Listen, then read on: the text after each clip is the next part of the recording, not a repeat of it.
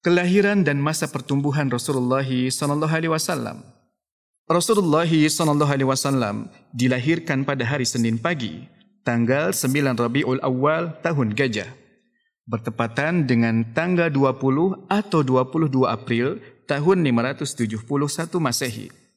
Beliau sallallahu alaihi wasallam dilahirkan dari suku Quraisy, iaitu suku yang paling terhormat dan terpandang di tengah masyarakat Arab pada waktu itu. Dari suku Quraisy tersebut, beliau berasal dari Bani Hashim, anak suku yang juga paling terhormat di tengah suku Quraisy.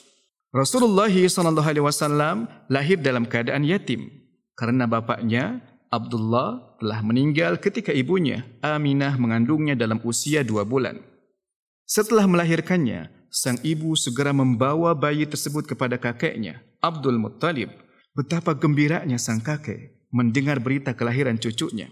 Lalu dibawanya bayi tersebut ke dalam Ka'bah dia berdoa kepada Allah dan bersyukur kepadanya. Anak tersebut kemudian diberi nama Muhammad, nama yang belum dikenal masyarakat Arab pada waktu itu. Lalu pada hari ketujuh setelah kelahirannya, Rasulullah sallallahu alaihi wasallam dikhitan.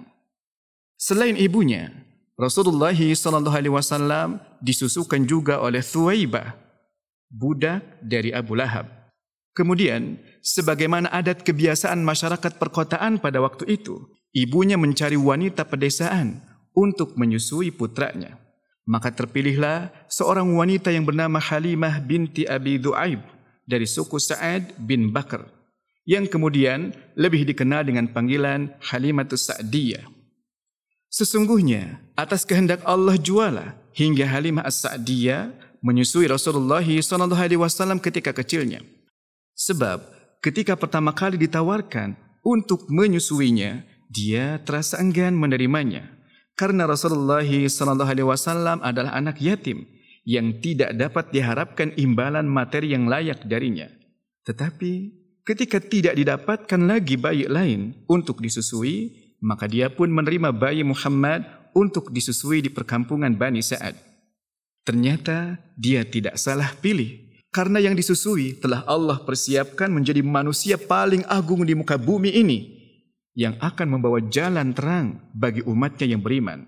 Maka wajar setelah itu kemudian Halimatus Sa'diyah penuh dengan keberkahan.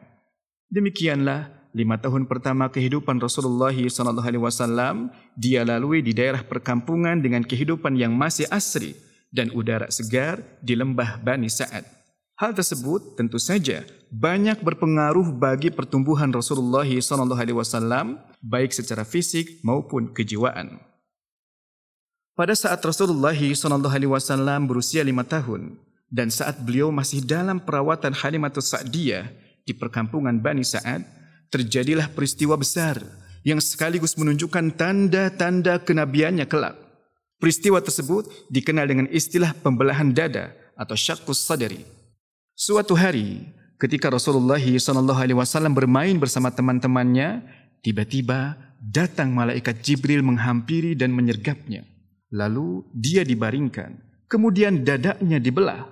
Lalu hatinya diambil. Selanjutnya dikeluarkan segumpal darah darinya. Seraya berkata, inilah bagian syaitan yang ada padamu. Kemudian hati tersebut dicuci di bejana emas dengan air zam-zam. Setelah itu dikembalikan ke tempat semula. Sementara itu, teman-teman sepermainannya melaporkan kejadian tersebut kepada Halimah. Seraya berkata, Muhammad dibunuh, Muhammad dibunuh. Maka mereka bergegas menghampiri tempat Rasulullah sallallahu alaihi wasallam semula. Di sana mereka mendapatkan Rasulullah sallallahu alaihi wasallam dalam keadaan pucat pasi. Setelah kejadian tersebut, Halimah sangat khawatir terhadap keselamatan Muhammad kecil sallallahu alaihi wasallam. Akhirnya, tak lama setelah itu, dia memutuskan untuk memulangkannya kepada ibunya di kota Makkah. Maka berangkatlah Halimah ke Makkah dan dengan berat hati dikembalikannya Rasulullah sallallahu alaihi wasallam kepada ibunya. Setelah beberapa lama tinggal bersama ibunya, pada usia enam tahun, sang ibu mengajaknya berziarah ke makam suaminya di Yathrib. Maka berangkatlah mereka keluar dari kota Makkah, menempuh perjalanan sepanjang 500 km, ditemani oleh Ummu Aiman dan dibiayai oleh Abdul Muttalib. Di tempat tujuan, mereka menetap selama sebulan.